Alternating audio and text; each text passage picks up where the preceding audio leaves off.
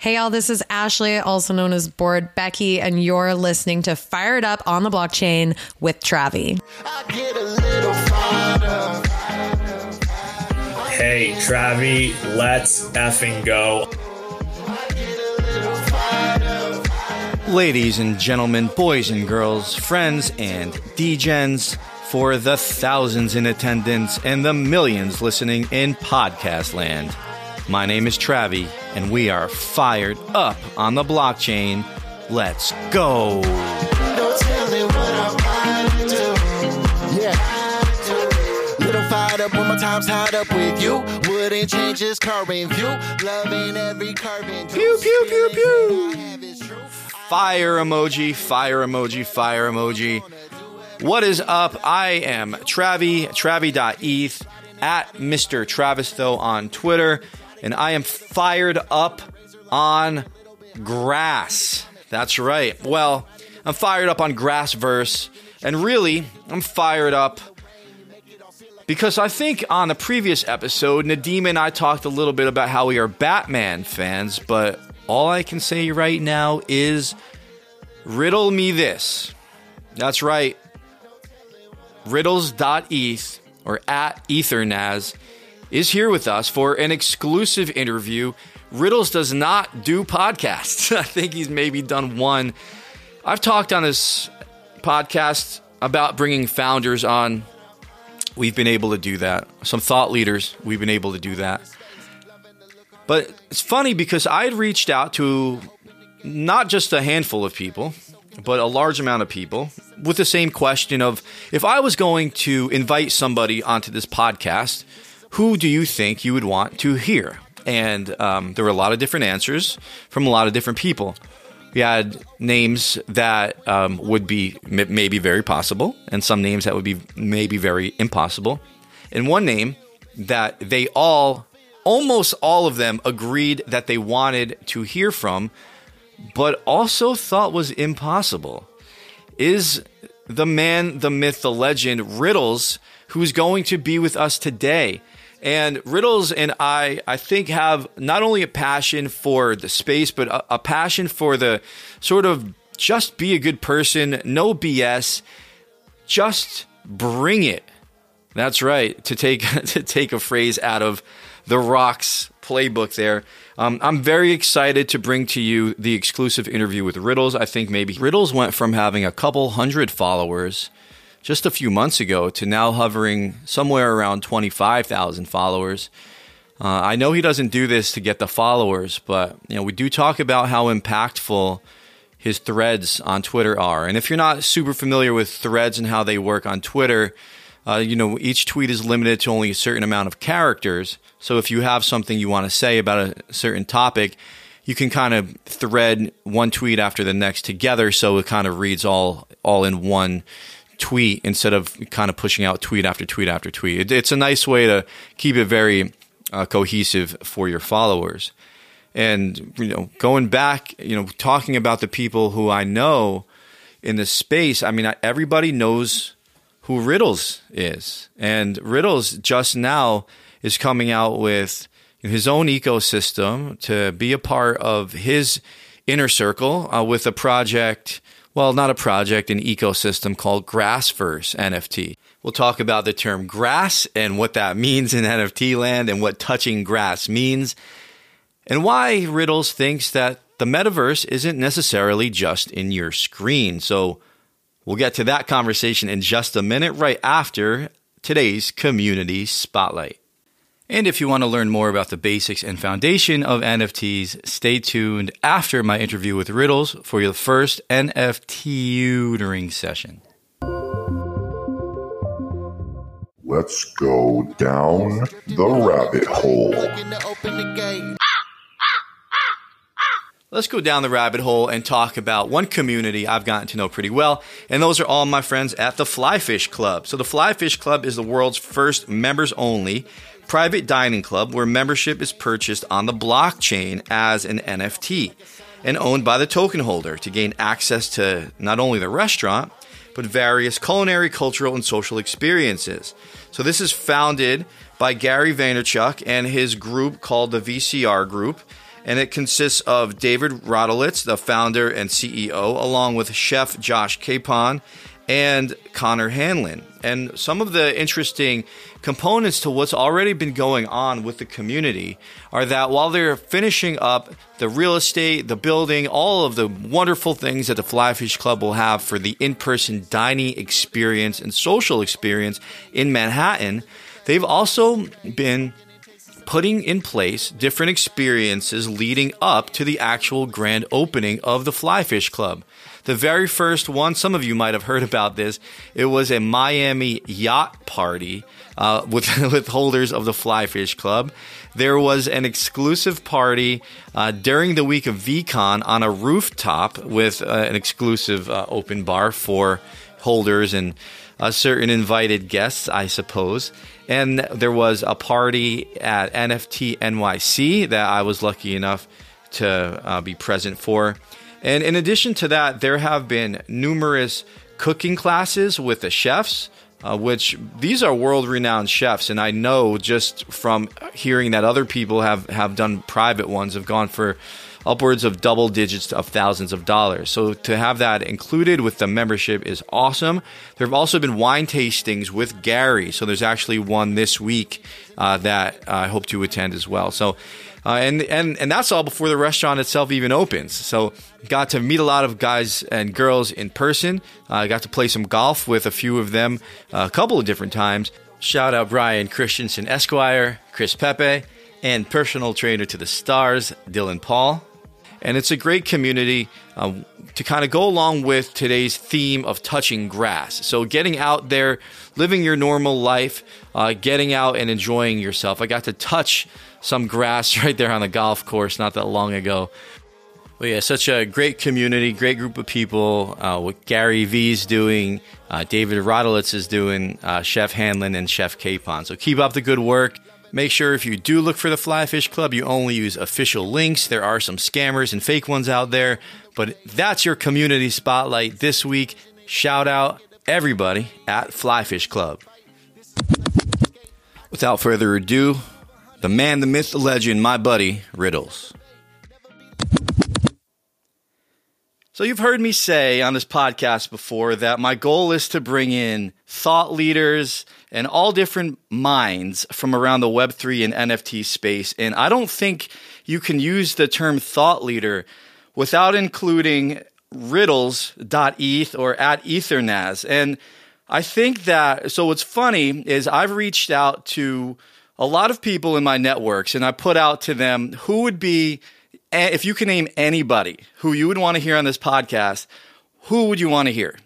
And I think almost every single one of them gave me a short list that included riddles. And riddles, if you have been living under a rock, uh, riddles is best known uh, for his very thoughtful threads on Twitter. And um, as I mentioned, you know, being known within the Web3 community sometimes feels like you're really early and it's a really small group of people. But honestly, it's a, there's a lot of moving parts within Web3 and NFTs. And sometimes you just need somebody who's not afraid to speak up and discuss some of the topics that are on the forefront of this NFT and Web3 world that we're all building together. And let me tell you, when he speaks, people listen. Uh, so we have a term uh, in NFT land called touching grass. So for anyone who's learning some of the terms, touching grass kind of means get out there, live your life a little bit, um, go out, enjoy yourself, kind of take your break from the screen, however you want to use that term. And uh, Riddles and I were just chatting, and I was uh, telling how I actually got to touch some grass. I went to a Red Hot Chili Peppers concert the other day, and um, you know, Riddles has actually a way for us all to touch some grass through real life experiences and bonds within a current ecosystem that he's actually put together called Grassverse NFT. So I am delighted. I'm thrilled. Um, I am excited. I am fired up today to welcome the one and only Riddles to Fired Up on the blockchain with Travie Riddles. I can't believe you are here. I know you don't do these things very often, but thank you for joining me. How are you? Hey, Travie, let's effing go. I am super excited to be here. And frankly, um, I do, I do anything for really great people in the space and we've interacted in the past and, and we've had such fantastic interactions. And I know that you're plugged into a lot of the great communities that, that I've also come up uh, under um, just just being in this space and, and I also respect you as an individual in Web3 so um, yes I don't do this often. This is probably my second podcast that I'm doing. There there was one that I've done a couple months ago maybe three or four months ago. So that's hopefully letting you know how special you are for me to you know accept to do this. And I'm, I'm frankly humbled by a lot of the folks who um, point to me as an individual that they want to listen to. So hopefully, you know, I don't I don't let them down. So let's uh, let's get this fired away. Yeah, I know there have been some podcasts as of late that have gotten some notoriety, positive or negative. They've been able to get, you know, founders of, of projects like the Bored Apes, maybe Elon Musk, right. maybe some different political figures over time. But I think right now, you know, when we're in the market that we're in, and, you know, we look within ourselves, as NFT and Web3 world. And, you know, I kind of talk about how what I want to do here is have a platform uh, for the builders, by the builders, and the people who I think, you know, down the road when Web3 and NFTs are, you know, a little bit more commonplace, you're going to look back and, and look at some of the OGs. I think Riddles, you're going to be right there in that conversation. And, know, when I think about, you know, not to kind of use a pun, but when I think about OGs, um, and I talk about sometimes on the podcast, one of the groups that I'm a part of is called the OG Collective. And these are some people who are project founders, um, major collectors, some other thought leaders. And, you know, a lot of people, when I have these interactions with them, they look up to you as well. And I know a couple of them um, have definitely you know, also been a part of uh, the Grassverse uh, NFT, which I'm very happy to say that I am also uh, yep. a, a, proud holder within that ecosystem. Um, so we'll get to more on that in a little bit. But also too, like there's NFT project founders, um, you know, that aren't necessarily part of the OG collective who I've bumped into. Everybody knows you. Everybody knows your work, and to be honest, everybody has uh, some some element of respect for you, um, and it's great because like. I don't think many people kind of, you know, know kind of what you look like or what you're, you know, if you have a nine to five or what that looks like, but you have been so impactful how did that kind of start for you? I mean, everyone's got different entry points for getting involved in Web3, but you know, if, if people go onto your Twitter and they take a look at a little bit within one of your threads there for how Grass first started, they can see a bit of a bio in your education. Yeah, but how did this kind of start from this, I don't know, like normie sort of like Web2 world to to becoming one of the most, I guess, prominent thought leaders within um, Web three today. Yeah, well, that that is incre- incredibly humbling, Travis. So uh, I'll I'll try to answer this uh, as as crisp as possible. It is somewhat of a long story, right? And and I'm happy to get personal here because I think that the audience deserves. Uh, something honest, right? Which is, I think, one of the reasons that uh, people um, have started to appreciate that about me. Um, it's one of the things people appreciate. I'm always honest, and I don't I don't bullshit people, uh, and and I just try to be real as much as possible, and and also respecting everyone as much as I respect myself. Right. So those are some of the traits that I think people are attracted to in this space, no matter who you are. If you're riddles.eth, if you're Travie, whoever the hell you are in this space, that's really important, right? So what I um when I started off uh, just in my career, right? Like I, I kind of, you know, I'm, I'm um, I grew up in, in Canada and, and being in Toronto, I found myself to be a person who did uh, quite a few degrees, just two degrees. So like had an undergrad and did my business school afterwards. And a lot of that is really expensive uh, for a for a person, right? So once you kind of come out of that, um, you have a little bit of student debt, and you are figuring out um, how to you know make uh, the best out of your life afterwards, right? So, um, given the in the tax environment that I see in Canada, so like. Um, if you're, you know, a person who ha- even has a good job uh, or, a really good job, you may be paying like close to 50% to 54% marginal tax on all of your income. And on top of that, the home prices in Toronto where like for for an average de- no for like the worst detached home in Toronto a couple years ago um, it was um, about like 1.6 million dollars CAD or something like that right So as a as a person, a young professional looking to make a living, you start to slowly realize that like if you don't have assets that are appreciating, um, you keep falling further and further behind, right? So like someone who bought a home like three years ago, probably for like on leverage, um, you know, paid some ten percent down and.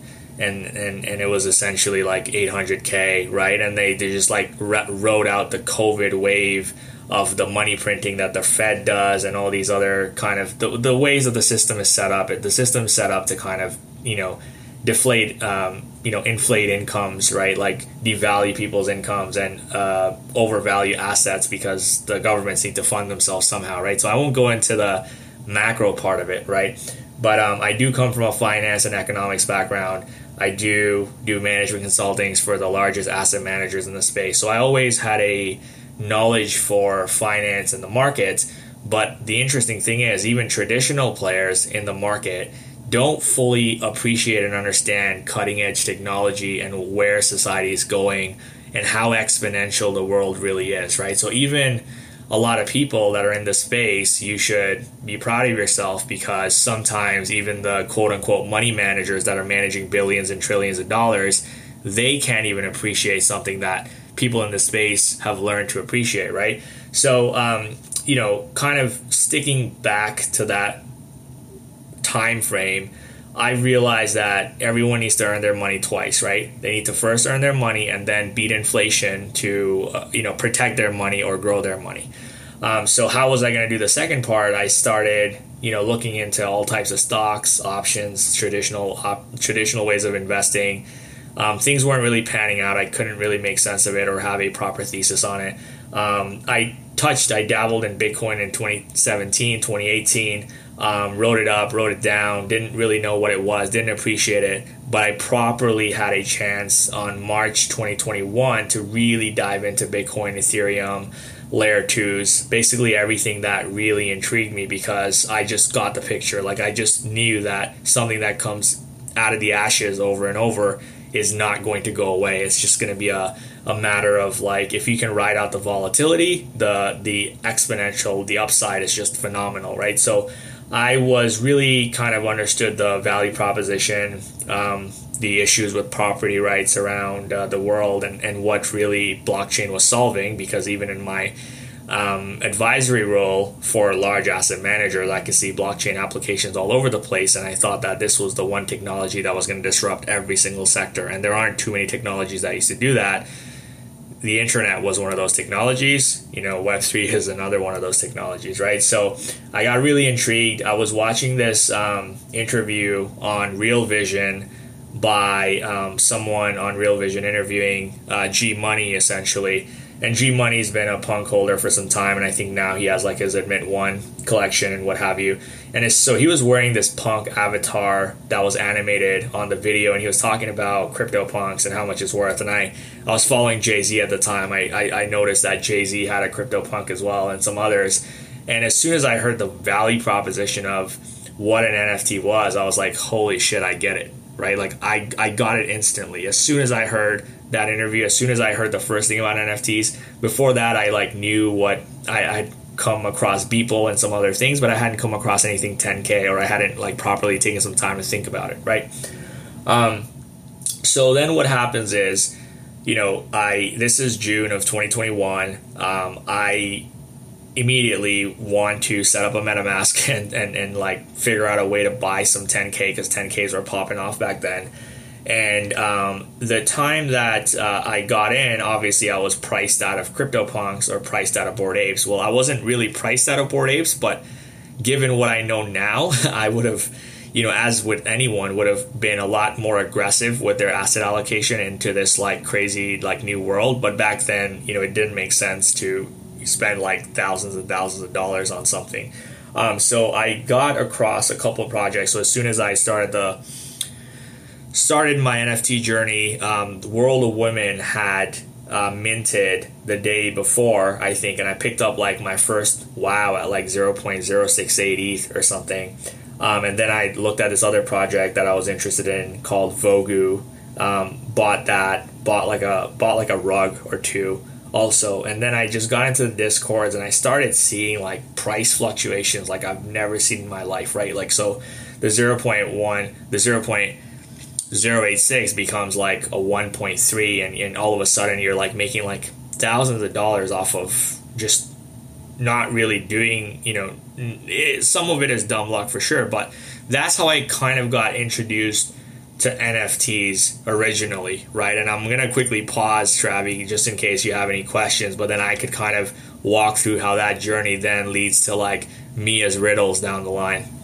You know, it's funny, the NFT world and landscape like feels like it's happened so fast, yet it feels like it was so long ago when you mention, you know, summer of 2021 and I even remember having conversations like you know, I think that was uh, a month, maybe two months after the VeeFriends came out. Yeah. Um, I had known what Ethereum was. I had I had known you know the ether and, and how you could sort of spend it, but I had nobody um, in my life to sort of onboard me into any any NFT related stuff or like what a MetaMask was. I pretty much like I found some podcasts and I found some uh, really interesting like YouTube things, which I know looking back on probably is not the smartest thing to do because you have no idea what you're clicking on now half the time, but it was it was not like an easy i feel like it was it's almost like everything that you do in this world to get onboarded is like a,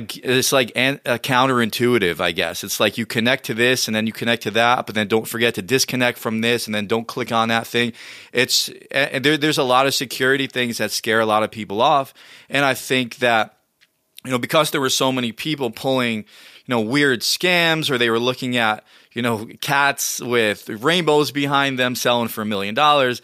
Uh, they they looked at the NFT world as as sort of something to poke fun at, and that was my introduction to NFTs. Was people that I knew in real life making fun of it, and then um, and then the Gary V with the VeeFriends thing, and I was just like, wait wait, wait, wait, wait. Like, I know not everyone likes Gary, but I like Gary. And if he says that this thing is legit, then let me at least look further into it. Now, not to say he onboarded me completely into the space, but I, but the point is like, you know, you had so many things that went on in your background kind of leading up to it. And, um, obviously now you're a project founder and, and, you know, we'll get a little bit more into that.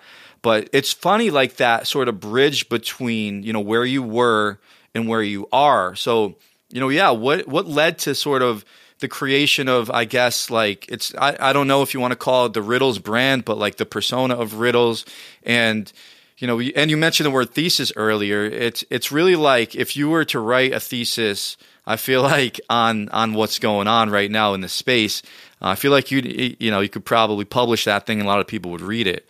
But yeah, man, I mean, what what do you think was a, a big proponent in sort of bridging that gap for you getting into into this space a little bit more full time. You know, going from from that world to understanding blockchain to now like NFTs. Yeah, yeah. So I was um, spending quite a bit of time in Discord just learning the space, soaking it in, seeing how like Ethereum moves, learning a lot about Ethereum, seeing how NFTs move against ETH, like all the shit that people need to learn, right? Um, also elements of quote unquote alpha, right? Like, so I'm a finance guy. I know what the word alpha means. That's not the way that the NFT world uses the word alpha, right? Sometimes they use the word alpha meaning like insider trading, trading, right?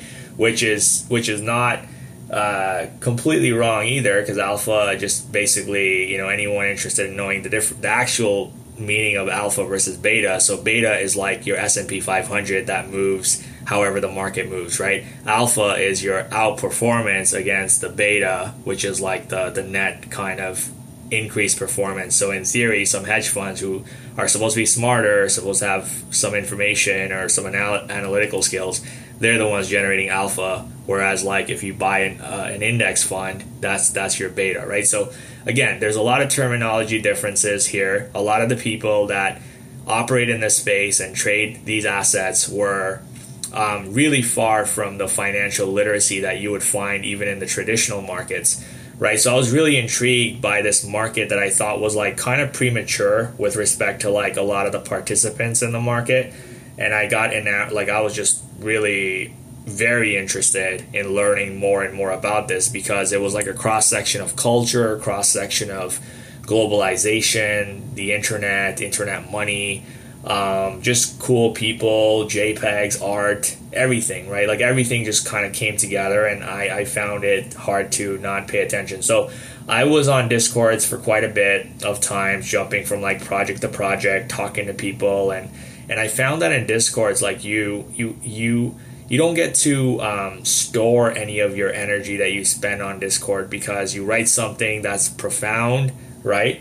Like five minutes later that thing is gone. Two minutes later that thing used to be gone because of the number of messages that would come in. And you you talk to people and people would kind of know you. People would remember you by your name but like people didn't really know you because in those discords you were more talking about the projects at the time right? Now you may have some discords where you talk about like other things beyond the project but for the most part discords would just talk about projects. Um, so I had a normie Twitter um, as of February 2022 this year. Um, and I just thought, like, you know, I was reading some stuff, I was following some people, and I just didn't see the I like whatever I wanted to read. No one was writing about it, and I had I had a, I had formulated a lot of ideas and thoughts by participating so heavily in Discord and kind of just like learning the space. And I just thought that like I wanted to share that in a more organized way for people even outside of the projects that I was in to like potentially read or understand, right? So that led to me trying to like write some threads because I was like, what's this thing? What's this thread thing, right? I didn't really know what the big deal was about threads. I thought it was like some tweets strung together.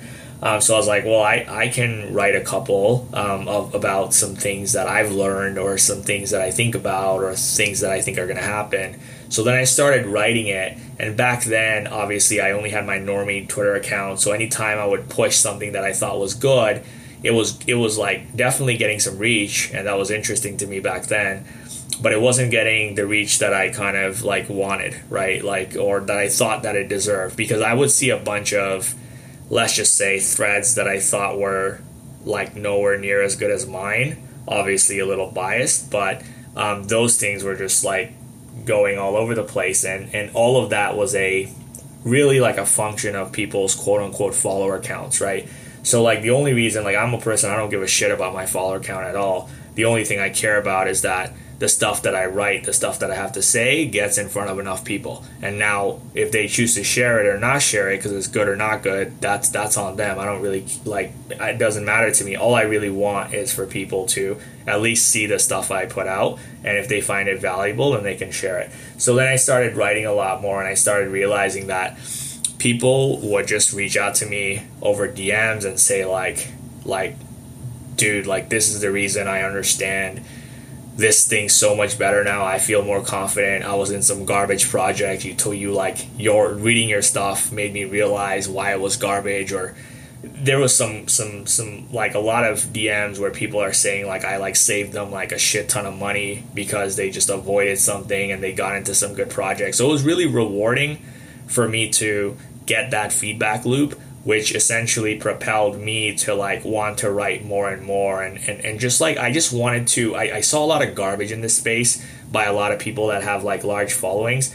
And i thought that they were the stuff that they were putting out was misinformation was inaccurate was just overall bad for the space because because now you're just misleading a bunch of people that are new that are going to listen to your crappy advice and your pump and dumps and people like there's a lot of unethical shit in this space and then once someone realizes that like they have a bad experience in this space they're just to leave and they're to tell their friends that this place is shit right? So so i was like what can i do to to change that?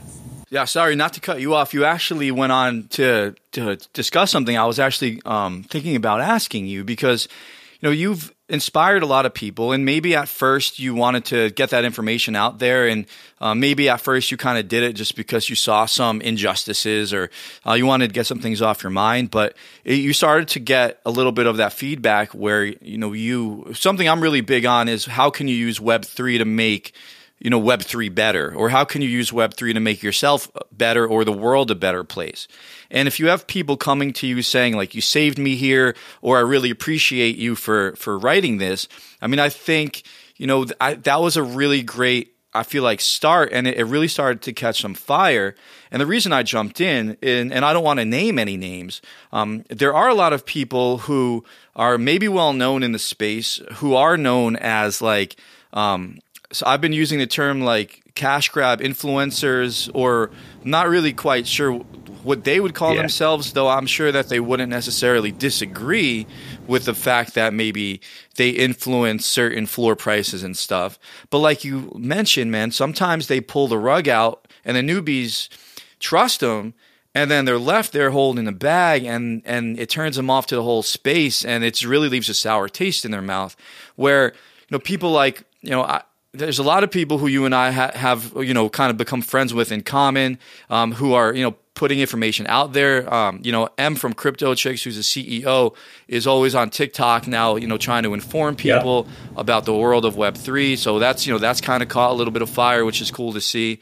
Um, you know, I'm doing this podcast pretty much just because I want to stand beside the people who are, um, you know, positive and, and building and, and not pulling the rug out from people. And, and just so people out there know that there, there's good people out there. Yeah, yes, of course, everybody wants to make a, you know money in their life, but there's a way to go about it where you're not kind of I throwing the baby out with the bathwater. You know, the old fashioned statement where, you know, we, we want everybody to make it. And there's that old, I don't know how old it is now, but this we're all going to make it thing.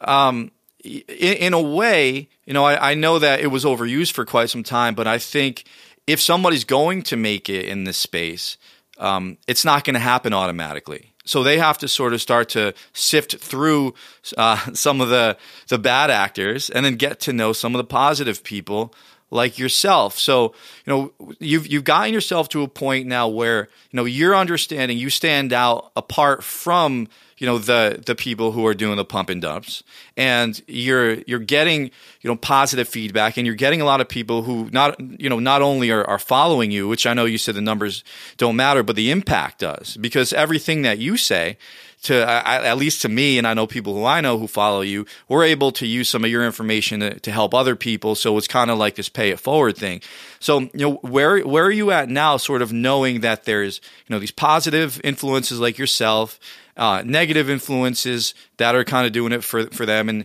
and sort of where do, where do we move from here? Because you know you you have grown, uh, your growth is obviously c- continuing, um, and your impact is is vast. So I guess kind of where are we now, and also what do you want your legacy to be? Like if we if we had to kind of put that, you know, if Web three sort of ended tomorrow. Um, even though it's probably not going to start until way after tomorrow. Right, um, right, What, what do you want people to sort of you know know about you, and, and what do you want to really leave behind? Yeah, so I, I want to address a couple things first before before going there, right? And I think eventually I'll work my way to that question. So uh, one note is I, you know, I know you call them like cash grab influencers. I call them shillfluencers. So I want that word to stick. Um, I'm also a big fan of M. Uh, she's one of the first people who like retweeted some of my stuff that was that I thought was good. So I appreciated that that exposure that she gave me back then. Um, and, and you're absolutely right. There's a lot of really good people that are doing great shit and that have integrity, right? And I think that I always say that these people are the silent majority, right? Because I think most people are good, but unfortunately, the bad actors reaped so many rewards that people now like they kind of clamor onto that because they don't want the to bite the hand that feeds them kind of right? Like like no project founder thinks that i'm going to piss off like these five people and somehow still get the marketing that i need right? So unfortunately there's a dependency. Um, the good thing with me is that like I I have a really good job that pays really well outside of Web3, so like I don't have to depend on shitty people to like like I don't have to depend my whole lifestyle on how I do on Web3 and I think that part gives me a little bit of an advantage because I don't put up like with shit from anyone and in fact I think what I've tried to do somewhat deliberately is just like just just be honest about the shitty people in this space and I don't care who I offend. Sometimes I offend projects and and I have and some some of the projects are good. I still offend them for the bad things that they do. Sometimes I offend people for what they do and like to me I just feel like I need to be the counter voice to all of the toxic positivity stuff or all of the bullshit that happens in the space, right? And and to be honest, like I think that's why my following grew because I was fudding my own bags. I literally often had like a ton of a project, and if the if, if the project did something I absolutely despised, I would call it out, um, even though I was holding those those those things right. So I think in this space, what's really becoming pretty critical is is credibility and how much people believe you and how much people think you're honest and authentic. So, um, you know, that whole um, approach to my you know delivery of content coupled with the fact that I feel like I'm one of the few people in this space who really understands capital markets and how the world economy works and I could tie that into business because I you know I'm a consultant for for for businesses. And um, I could tie that into web3 because I think I, I like really know culture right? So what how does that impact my legacy right? I think my legacy is really um, here is an honest person who's gonna start shit talking. Like I started shit talking influencers because I think I think influencing shit is like it's a joke, right? Like unless you are um, really like adding value to people, right? Like like a lot of influencers are just just they're just famous for being famous, right? It's like the kind of like the Kardashian effect. Um, you don't know how they got there, and they have 72 million people, but they do. And I'm not saying like I'm not bad mouthing Kardashians. I think they work hard to like get to where they are, but but um, I am the counter to the um, I think empty calorie stuff that a lot of the influencers have, and I am a voice for the people that want to speak out against this type of behavior, and I want to give them something that people respect that they can retweet because um, a lot of times there's a lot of people who may feel a certain way, but they're new to the space and they have, let's say, 300 followers. They'll write something, the same thing that I would write, that would go nowhere. Um, but I, I want to give them stuff that they feel because I feel the same way, and they can just retweet it, and all of a sudden, my comment section has a bunch of like minded people who feel the same way about the space. So, the legacy, and I'll talk I'll talk about Grassverse in a, in a bit and, and, and why I started it but um, the legacy that I really want to leave behind is just want I, I, I want to do something really big in in the space in the world. Right, this is not so much a Web three thing. This is a world thing for me. Um, now, how I do it is to be determined, but I just know that if I put in some consistency, I think outside the box, I do things the right way, it's going to happen for me. And the last thing that I wanted to touch on is that like I care a lot about money, but I care about long term money, right? A lot of people care about the short term money. So, what does that mean? That means that a lot of people will take a million dollars today and, and screw over their reputation, screw over their future potential, screw over everything because they can get like a million dollars today, cash at hand, by rugging people or hurting people, and they don't really have the moral compass, right?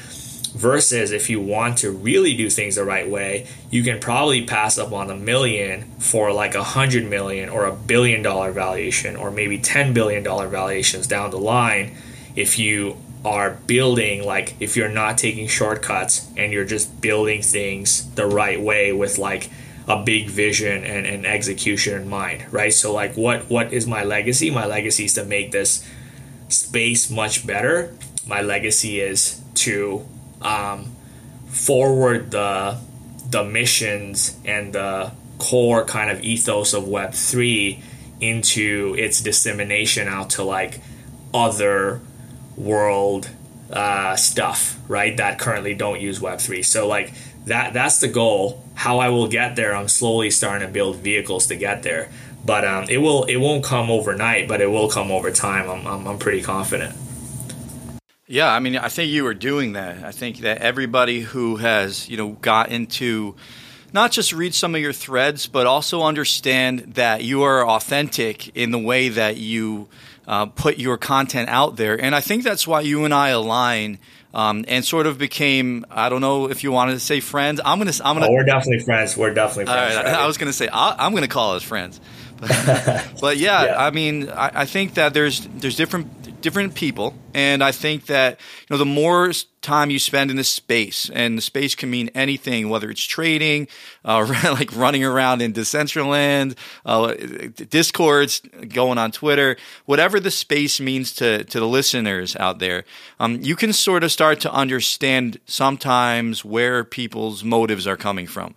And I know you you kind of said like you fud your own bags, but really you know you're holding people accountable for things. And you go back six to eight months and many of us weren't really doing that. I mean i, made a joke on a previous podcast episode where you know if it was like october or november of 2021 uh, and the founder of a project's name was like ox ghost uh, like nobody would have asked any questions and now we want to know, you know, who they are, uh, who's on their team, a little bit about the, you know, what led them to sort of have this idea for this project in the first place.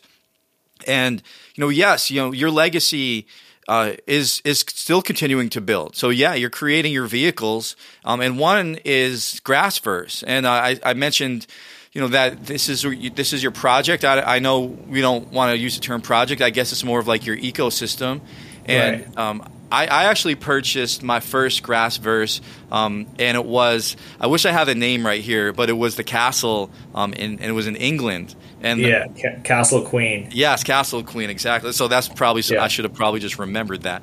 But, but, I bought that in celebration of um, my acceptance to speak at NFT London, and I think that it went hand in hand because I was already looking at your project, and I was already looking at ways that I could positively influence the space and yeah. you know, you and I were already sort of touching base and, and kind of talking about, yeah, we should maybe do a Twitter space together.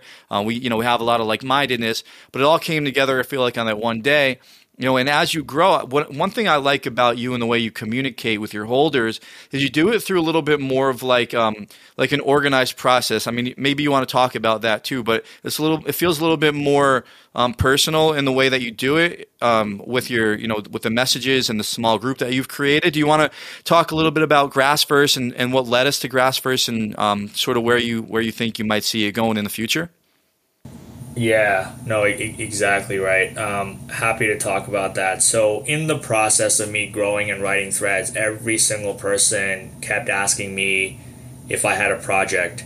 Um, you know, if I was looking to start a project, like every single person assumed that I was working on something because of like some of the things that I was saying, right? And I, I had an, I had options to you know, you know, help others with their projects, but like none of that really resonated with me um, what I what I wanted to do um, was to think about a way of like really creating a community around what I was doing, anyways, because there was a lot of people who were, you know, big fans of my threads, right? So it's like, okay, well, how do I um, get them, you know, into the inner circle, so to speak, um, because they're just, you know, they, they want to interact and they want a level of engagement. They would value a level of engagement, right? So I I've been you know I sat out the bull market. Like I, if I really wanted to there was a lot of projects launching 10k PFPs um, that had like half the followers that I did and they're launching like 10k projects.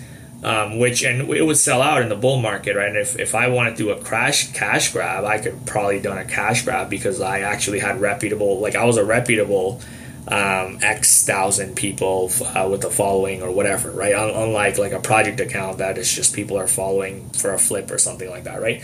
Um, I didn't want to do that. Um, I so I waited out to the bear market, and I basically um, thought that um, you know that if I really wanted to be around any group of people, it's likely the group of people that are sticking around where everything is nuked because if you still have conviction in NFTs and Web3 at this point, I want to be around you because you're going to be future leaders and I want to build a community of future leaders because guess what's going to happen? Like when this community grows even larger and the leaders themselves are bigger and bigger people, then you've built like a powerhouse community and there's going to be a lot more reach down the line because everyone will have respect for the project and everyone will share uh, things right? The other thing i wanted to do is i wanted to change the meta and i hate following people around and, and copying people. So everyone's coming up with new 10k projects and i'm like if if you've seen the volumes on OpenSea, if you see how many people are actually on Twitter, what makes you think that you can drop that there is 10,000 people who give a shit about your project? What makes you think there's 2,000 people that give a shit about your project, right? So people are just doing things for the sake of like oh, it's worked in the past, so it's going to work today. I'm not a person that's like that, right? So I want to change the model of starting really small and building sustainably and organically and never um, devaluing uh, people's and their and their holders. So I thought of um, something that I had had passion in, which was um, travel and photography. And I and by no means I was a professional photographer. Um, I'm like probably an, I'm an amateur for sure. But um, the idea was that photography was something that was accessible to people, right? So if you're a person who wants to do art um, you probably need a canvas and, and, paint and a lot of other things, and some of that can be expensive. Um, if you want to do graphic design, you need some software, you need some education, some training. Um, no matter what kind of art you really wanted to do, although AI is kind of changing that now, but that's a different topic. Um, you you you didn't necessarily you know if you want to do ballet and all those things, it would cost you money. But photography was something that folks generally had a high quality camera phone in their iPhones or they can have a nice camera that they like take around and, and they enjoy things, right? So what I thought was missing in the space is I thought that there were way too many animal PFPs, cartoon animal PFPs. They were everywhere. A lot of the art was art which I call like, you know, human imagine imaginary art, right? That is not exactly um, you know, it's it's it's not essentially um, something that uh, like is, is outside. So I thought that not enough. I thought too many people were staring at their screens, not going outside, not enjoying life. It was a summertime. Like I really wanted to bridge the gap between Web three and the real world because a lot of times when people think about the metaverse, they think about things that are in their screens, right? The metaverse is not in your screens, in my opinion, right? I think the metaverse is just the way that we connect with the whole world and it doesn't have to be through like strictly digital means. It could also be through like the way technology is enabled all over the world. So if you're traveling all of a sudden and you pull out your your your metamask wallet and you scan something and therefore you can now access that new experience in a different part of the world well guess what?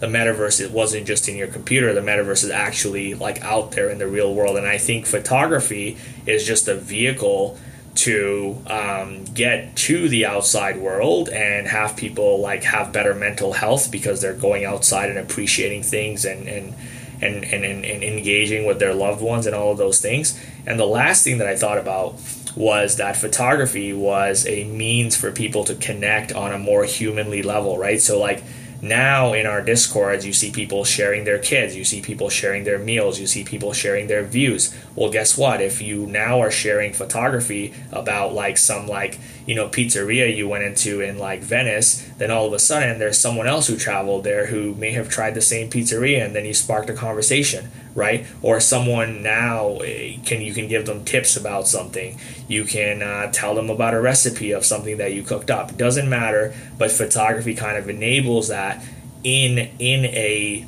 um, web3 environment where it was kind of like not common to talk about people's lives. They were talking about floor prices and they were talking about like the next alpha and the partnerships and all of that stuff right? So, what is Grassverse? Grassverse is essentially the Riddles Thread Club that everyone wanted because they want that insider knowledge of of things that I write about, and I don't write about just summary stuff, right? Anyone can summarize. I take a perspective of the future and I challenge the status quo. I think that's why people resonate with some of the stuff I write. It's not that like let me explain to you this ETH 2.0 merge. Like you can find that 20,000 different places if you wanted to. What you can't find is how the meta is changing. You can't find why, like, we're going to make it as bullshit. Where's the rug pulls? Like, you can't find some of those things that I talk about, and that's that's the point. Um, so half of the project is literally people that are interested in writing and knowledge sharing and really critically thinking about the whole world. The other half of the project is people who are interested in art, photography, lifestyle, community, and all of those things, right? And those two things kind of come together and create this beautiful thing called Grassverse, where you have, you know, if you came for the threads and the knowledge, you now found community and photography as like a way to like stick around, right? If you came for, if you're a photographer who came in, well, guess what? Now you have like free knowledge and education that you can be a part of. So it's like a win win no matter which angle you're entering the project from, right? That's one part.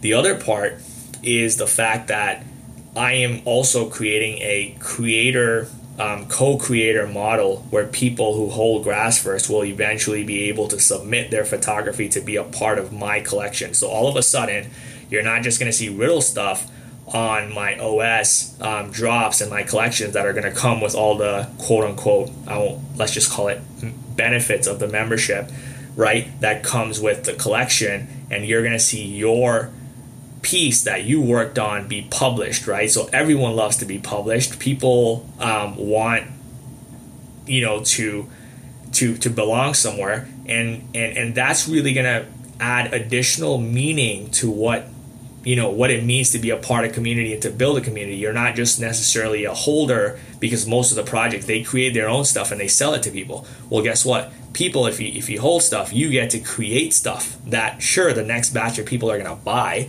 right? But then they get to create it and that's how the ecosystem kind of grows right? And how cool would it be when you start seeing people in the community collect each other's art pieces right? And there's an upside that the that the artist who's the photographer are, are going to be able to you know benefit from. So once you combine the knowledge and the photography potential um, and, and there's a lot of other things that I that I have thought about about like I won't get I won't get into that for for because I don't want to kind of cause any like floor stirs or anything like that. But um, but there are things and there are some legitimate plans and thought behind how the way the project is constructed that I think makes it so unique and so um, under the radar because I don't market it, right? I don't market what I'm doing within the traditional way that projects are marketed, and I don't even want to call out some of these things in a proper roadmap because I just want to execute and pe- have people value the project for what happened. I don't want people to value the project on like what they think is going to happen in five years for sure, right? So that's the whole um, kind of like the large TLDR on, um, you know, on on Grassverse. Well, I think if uh, the listeners have been wondering over the last few uh, episodes what I mean when I say that we are going to have thought leaders on the space, I think that they can agree that um, it is happening. this is why we call Riddles one of the thought leaders um, in the world of Web3. Um, Riddle's coming out with the Grassverse. I think one of the interesting things about that is, you know, not only does it kind of do what you said, which I think is kind of a boom mic drop moment, which is that the metaverse is everywhere around us, not just in your screens. I think what it does, um, and I'll, I'll kind of let you kind of say like a parting um, parting point to this too, because I want to be respectful of your time. Um, is is that it gives access to you and your ecosystem and and what you're building.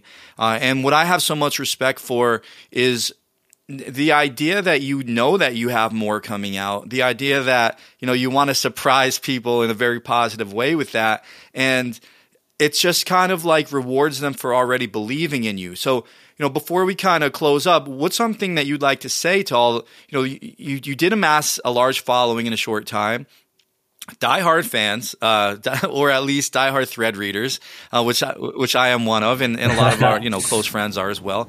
Um, so, what's something you would like to say to to just anybody out there who's you know not just listening because they're interested in Grassverse, but you know getting involved in in you and sort of um, investing emotionally at least, um, you know their their time and and emotions and um, being a collector of yours.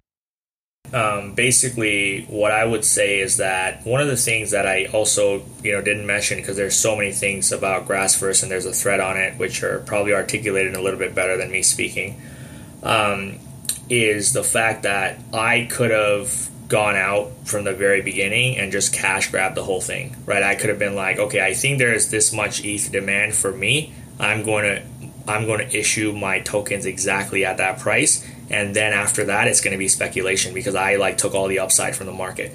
Um, I've only done a hundred token um, issuance, which was at 0.1, and I think the floor at, at one point was like one ETH, so it was like a 10x. Um, and now it's like you know 0.6. I think there's only one listed at 0.6, regardless, so 6x or something like that. Um, and I also did two uh, token drops of the edition twos. So I, I literally dropped half of the edition twos onto existing holders because I wanted to give additional value to people, right? Um, the reason I do this is is somewhat, um, you know, it's calculated because one, I want people to benefit from being early supporters of me. That's one, and I always want to do that. So no matter what your entry point is, I'm gonna, I'm like gonna personally um, always try my best to keep making sure that the value accrues to people that were earlier and earlier, and that's going to continue forever for 10 years, 20 years, whatever. Um, the um, so so I I always wanted to do that because like now when every floor is tanking, like my floors are actually up, right? And I don't think about floors, I don't talk about floors, but one thing that I do know is it's important to keep like devaluing and diluting people's assets in mind. So I'm not an artist that's just going to keep dropping supply on people and just just demolishing the value of one piece because some artists do that because they don't know economics. And nor am I a, a greedy capitalist who's just gonna cash grab the shit out of it. I'm like this person in the middle who like tries to do like the best of both worlds. That's the one part. The other part is if anyone thinks that my following in the bear market because if you think about what the bull market was like september of last year was a bull market january was a massive bull market february is kind of a bull market. After that started dying down a little bit although you can say the Otherside meta stuff was kind of interesting. But i've amassed a following from 200 people to like let's just say for, for simplicity let's just say i had 240 normie followers. Now i have 24000 so that's 100x right so my growth in six or seven months has been 100x let's let's just put it that way. Now in the next six months could i do a 4x growth? Maybe. So let's just say i grow 4x in the next six months or maybe a year. I don't know right?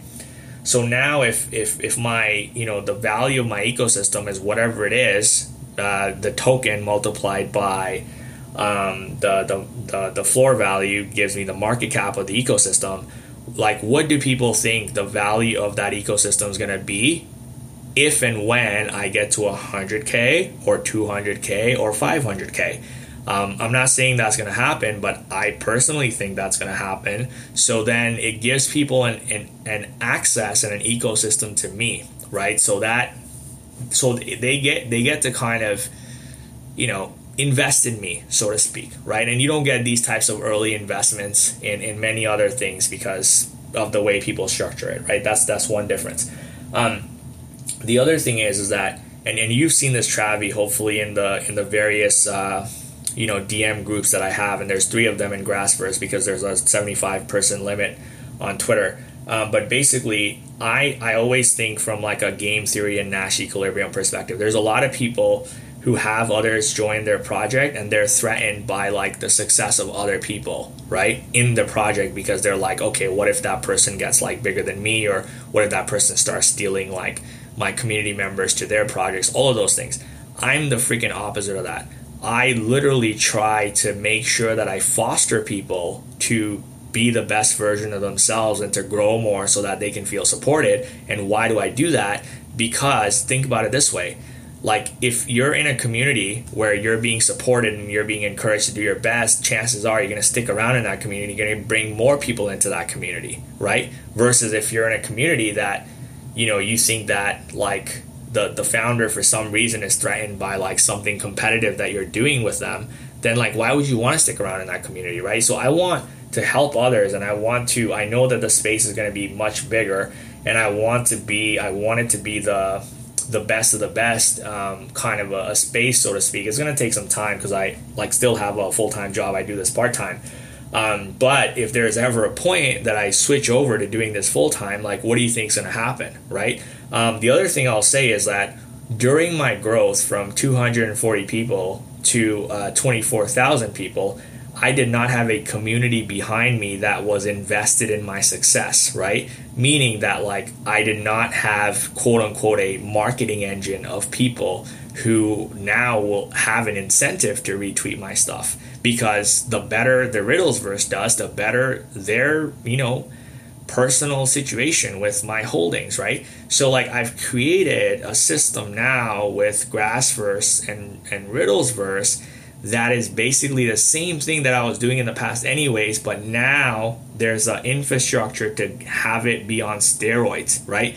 And that's something that I don't think people have fully caught on yet because when I start launching the same threads that I was launching for six months, if I start launching those exact same kind of like line of threads for the near future, because I'm always trying to be ahead of the game, then all of a sudden there's like a whole community behind me who who now are are you know personally invested in this project and the community. And all of that is hopefully going to propel things even further for for the whole mission of, of of myself and the community right? So so that is there's a lot of things to think about. Um, this stuff that, that that I've been putting together, it sounds simple, but a lot of times simple is very complicated, right? And hopefully, like when I kind of explain it the way that I do, people can see like the strategy and the nuance of like doing things a specific way and why it was done.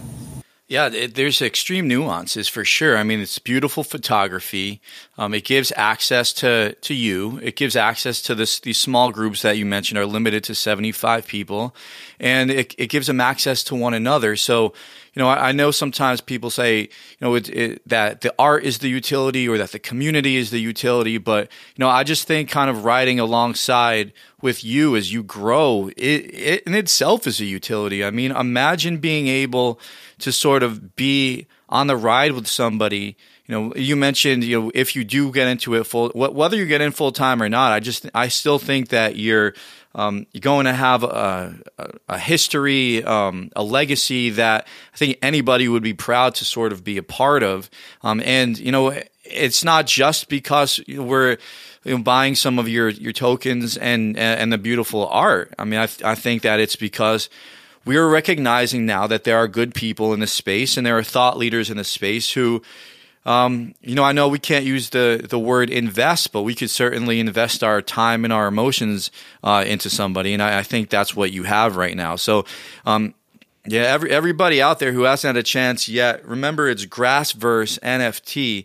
The art is beautiful. His name is riddles.eth. It's at Ethernaz, E T H E R N A Z if you uh, have an opportunity to at least you know get involved, take a look at Grassverse NFT, I think you will be extremely happy to not only see the beautiful photography, but you know ride alongside uh, Riddles. So.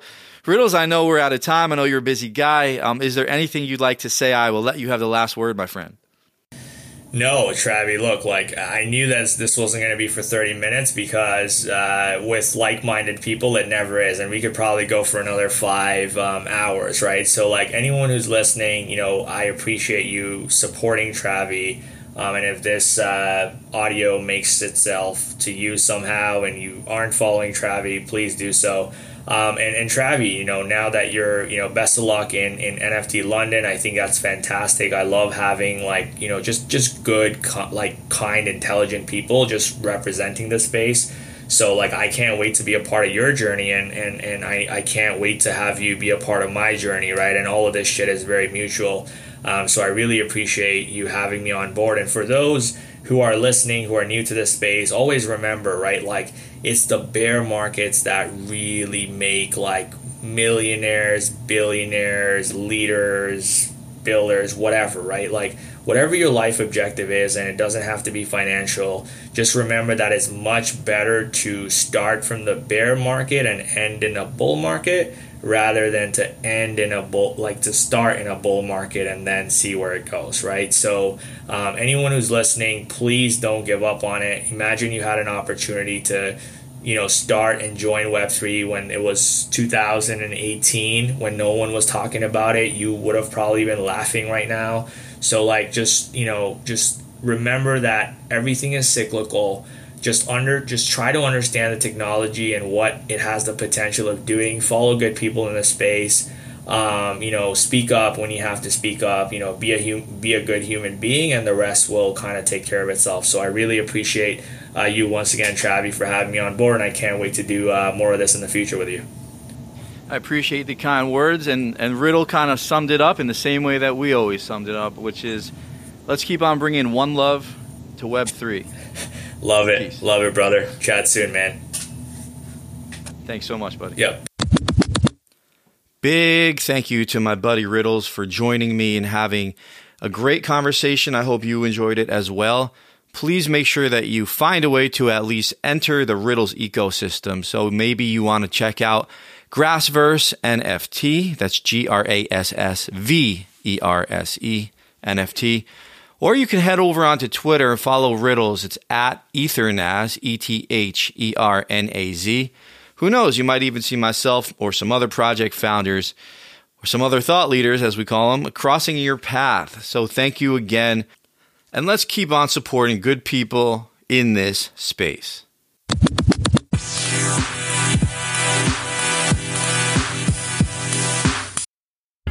One thing I do appreciate about you out there is a lot of people have been reaching out to me at Mr. Travis Tho on Twitter and um, began to realize through some of the interactions that not everybody has the same foundation uh, on where they are in NFT land. And, um, you know, sometimes when you're making a podcast and you're so deep into working with companies, you forget sometimes, wow, you know, I onboarded myself over the course of, I guess, months. So I thought it might be fun to have a tutoring session at the end of some episodes about NFTs. So let's have an NFT tutoring session. We should really develop as a community. I'm not telling you what to do, but it's an opinion of mine that we should have some kind of an elevator pitch for when somebody asks us what an NFT is. And the reason I say that is because if somebody's in an elevator with you and they ask you what an NFT is, and I see that same person later in the day and they ask me what an NFT is, they might get two completely different answers and they're more confused than they were before they asked the question in the first place. Now, a lot of us start with what NFT stands for, right? We always say, oh, it stands for non fungible token, and it doesn't really help anybody still understand anymore. And then we go into sort of our spiel about like an NFT uh, from our vantage point. But what an NFT actually is, it's a digital asset. Okay, so it could be art, it could actually be a digital representation of something that's real, like a home or a pair of sneakers or a baseball card. Okay, as long as it's a digital representation of that, it is the real life equivalent of that thing. What do I mean by that? Well, have you ever signed a contract? Well, that contract is a paper that's a representation of the ownership of that thing, right? So it could be the deed to your home, it could be the title to your car. Most of us listening understand how that works, right? But the, the difference is it's backed up by something called the blockchain. Once it's on the blockchain, not only is there the time and the date and the person you got it from and the person who owns it now, but it's also the blockchain is public. That's right. So somebody could actually go in and see the transaction and not have to kind of go through and fumble through a bunch of papers to verify the ownership. So that's the main thing that I like to discuss about what an NFT actually is. From there, of course, there's different use cases. But when you're buying an NFT, you're literally buying the ownership digitally. Just like a contract, just like a, a, receipt, except it's an ownership and it's digital. Why is that important? Because it proves that you own what you th- what you say you own or what you think you own. Because I know there's a lot of people out there who are art connoisseurs or sneakerheads, and you want to know that it's not a knockoff. An NFT is the way to do that. And you might say, yeah, well, I mean, the store sends me a receipt digitally to my email. Well, that's cool. The difference with an NFT is you can sell the NFT, the representation of the physical good, without the actual good ever even being moved. So, for example, if you own a Mickey Mantle baseball card and somebody wants to buy that card from you for like a million dollars, but it's locked in a safe, you may say, Listen, uh, Johnny, uh, I can sell you the card, but you know I have to unlock the safe and transport it to you. And Johnny may say, "Oh no, listen, Bill. leave that right there in the safe. I just want to own it. I don't even want to touch it. I want to make sure that it stays safe and in mint condition.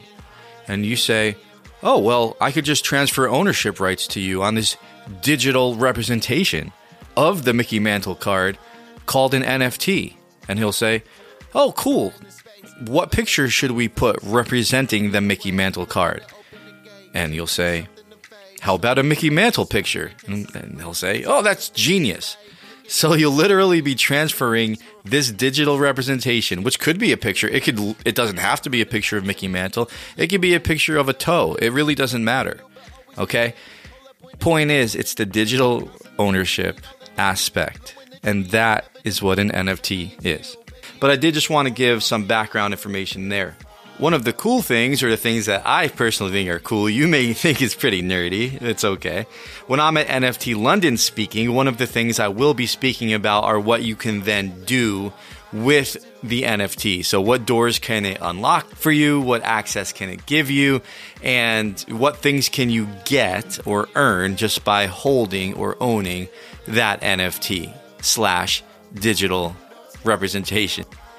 So I hope this NFT tutoring session was valuable to you. As I mentioned, people have requested it.